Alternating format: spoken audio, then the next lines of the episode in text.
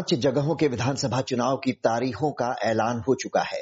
27 मार्च से वोटिंग शुरू होगी, जो 29 अप्रैल तक चलेगी। 2 मई को नतीजे सबके सामने होंगे। तमिलनाडु, केरल और पुडुचेरी में एक ही चरण में एक ही दिन, यानी 6 अप्रैल को वोटिंग होगी। असम में 27 मार्च से 6 अप्रैल तक तीन चरणों में तो वहीं पश्चिम बंगाल में सबसे ज़्यादा आठ चरणों में वोटिंग होगी। जिसे लेकर सीएम ममता बनर्जी ने सवाल भी उठा दिए हैं। नदीम जी पश्चिम बंगाल की दो सौ चौरानवे सीटों के लिए आठ चरणों में मतदान क्यों?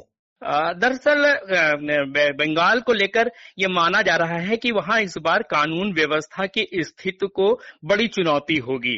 वहाँ पर जिस तरह के हालात हैं और वेस्ट बंगाल तो हमेशा से, शुरू से जाना जाता रहा है कि वहाँ के चुनावों में हिंसा होती रही है और वहाँ पर चुनावों में लॉ एंड ऑर्डर एक बड़ी चुनौती रहा है। और लेकिन इस बार जिस तरह के वहाँ के समीकरण हैं और टीएमसी और बीजेपी में जिस तरह के इक्वेशन है, उसके मद्देनजर ये माना जा रहा है कि वहाँ पर कानून व्यवस्था सब, अब पिछले चुनावों के मुकाबले इस बार कहीं ज़्यादा चुनौतीपूर्ण हो गए लाइन ऑर्डर को बनाए रखने के लिए।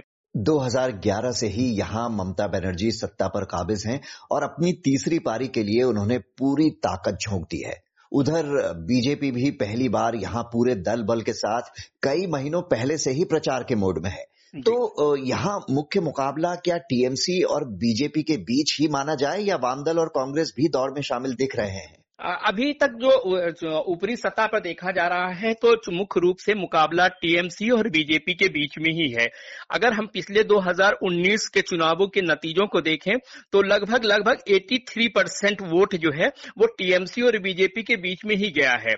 तैतालीस प्रतिशत के करीब वोट टीएमसी को गया था और 40 प्रतिशत के करीब वोट जो है, वो बीजेपी को गया था।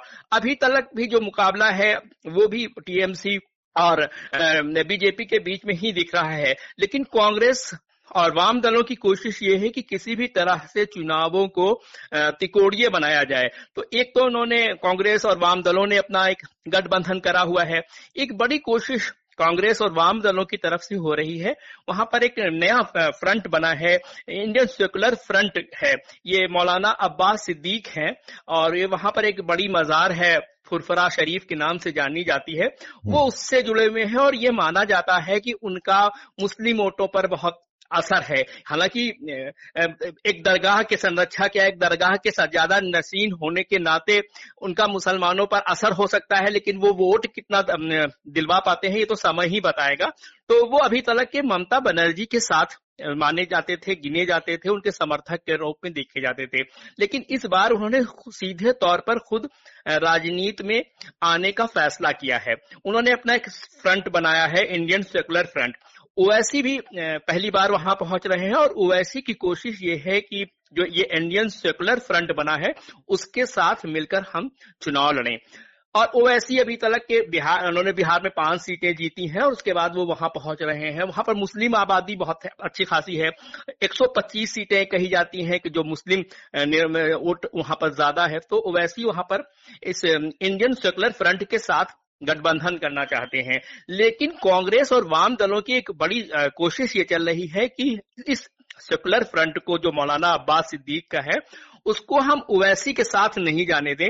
उसको अपने साथ हम रखें और जो भी वो सीटें मांगे, हम उनको सीट देने को तैयार हैं। तो इस तरह से एक कोशिश ये वहाँ पर चल रही है। दक्षिण के राज्यों की बात करें तो तमिलनाडु में जयललिता और करुणानिधि के निधन के बाद ये पहला चुनाव होगा। हाँ। वहीं केरल की बात करें तो यहाँ वाम दलों और कांग्रेस के बीच हर बार सत्ता बदलती रहती है। जी, पह, जी, जी. पहली बार बीजेपी केरल और पुडुचेरी में ताकत लगा रही है एक्टिव दिख रही है। तो जी, जी, इन तीनों राज्यों की क्या तस्वीर दिख रही है फ़िलहाल? हम पहले केरल से आपको बताना शुरू करते हैं हम्म। केरल से इसलिए बताना शुरू करते हैं कि यहाँ पर अभी बीजेपी ने एक बड़ा चेहरा अपने साथ लिया है ई श्रीधरन को लिया है और वो बीजेपी के चेहरे के रूप में चुनाव में आगे रहेंगे लेकिन जो केरल की पॉलिटिक्स रही है वो वहाँ पर एलडीएफ और यूडीएफ के बीच सत्ता की अदला बदली चलती रही है और पिछले चार दशकों के अगर हम नतीजों पर भी गौर करें तो एक बार एक यूडीएफ आता है और एक बार एलडीएफ आता है। तो पिछले चुनाव में एलडीएफ आया था और इस लिहाज से माना जा रहा था कि यूडीएफ सत्ता में आएगा।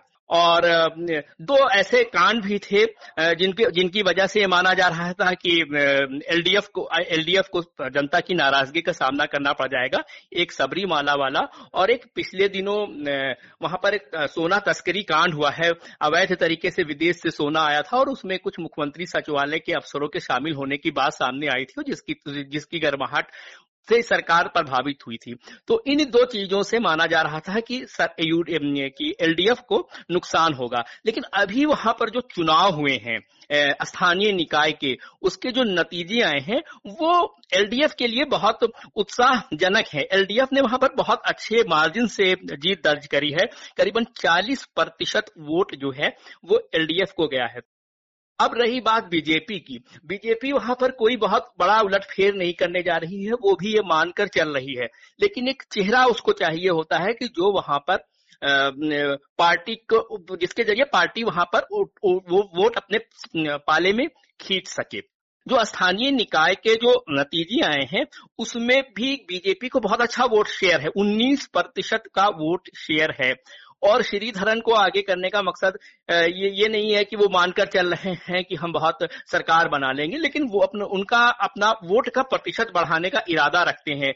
लेकिन लेकिन सत्ता में आज की तारीख में वहाँ पर एलडीएफ आगे है, एलडीएफ के पक्ष में कोई बहुत खराब माहौल नहीं है, और कांग्रेस जो बहुत उलटफेर की उम्मीद लगाई थी, उसके निराश है उसके उसके नेताओं से बातचीत की गई तो वो भी बहुत निराश है क्योंकि सबरीमाला में भी कोई दम नहीं रह गया है और सोना तस्करी का मामला भी बहुत नहीं बहुत उफान पर नहीं है और बहुत उसका दब गया है।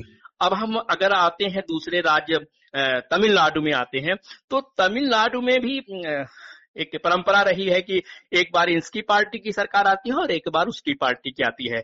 लेकिन दो, दो, दो हज़ार पिछले चुनाव जो हुए थे उसमें जयललिता ने इसको पलट दिया था। जयललिता ने लगातार दूसरी बार पावर में आकर सबको चौंका दिया था। आज की तारीख में जो A I D M K party है वो पिछले दस सालों से पावर में है। तो जो सत्ता जनत नाराज़गी होती है वो उसके खिलाफ देखी जा रही है। डीएमके इसका ही फ़ायदा उठाने की कोशिश कर रही है। जहाँ तक बीजेपी की बात है। बीजेपी यहाँ पर भी ये मानकर नहीं चल रही है कि वो कोई बहुत बड़ा उलट फेर कर देगी, ये वो पावर में आ जाएगी। बीजेपी अगले चुनावों के मद्देनजर यहाँ काम कर रही है। बीजेपी का लक्ष्य बहुत बीजेपी बहुत तत्काल उसे नहीं देखती सारी चीज़ों को। वो बहुत आहिस्ता आहिस्ता चलती है और एक लक्ष्य धीरे धीरे अपने लक्ष्य को आगे बढ़ाते हुए चलती है। तो बीजेपी इस बार पावर में आने की वजह से चुनाव नहीं लड़ रही है। बीजेपी इस बार अपने को स्थापित करने की वजह से कर रही है चुनाव के मैदान में। और बीजेपी ने अभी बहुत सारे पत्ते खोलने खुलने भी बाकी हैं। तो आज की तारीख में वहाँ पर डीएम के अपर हैंड है और जो ए है उसको सर, उसके खिलाफ सत्ता जनित नाराज़गी भी है।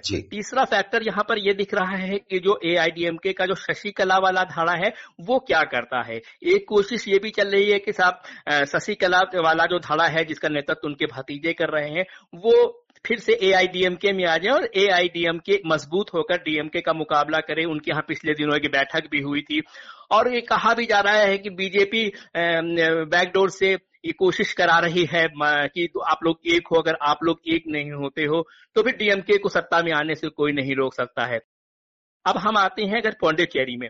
तो पौंडेचेरी में कांग्रेस ने अभी पिछले हफ़्ते ही अपनी आ, क्या कहते हैं सरकार गंवा दी है। और बीजेपी के लिए ये राज्य बहुत अहम हो गया है। बीजेपी इस राज्य में भी अपनी दस्तक देना चाहती है और अगर समय रहता तो शायद सरकार बन भी जाती, उनकी बीजेपी की बन भी जाती, लेकिन अब समय नहीं रहा जिस वक्त सरकार गिरी, उस वक्त के उसके अगले हफ़्ते ही मतलब आज चुनाव घोषित हो गया है।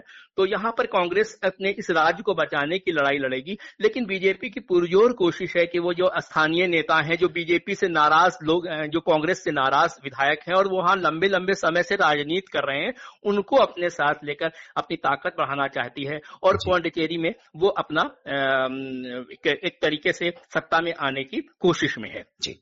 इन चुनावी राज्यों में असम ही ऐसा है जहाँ बीजेपी की सरकार है।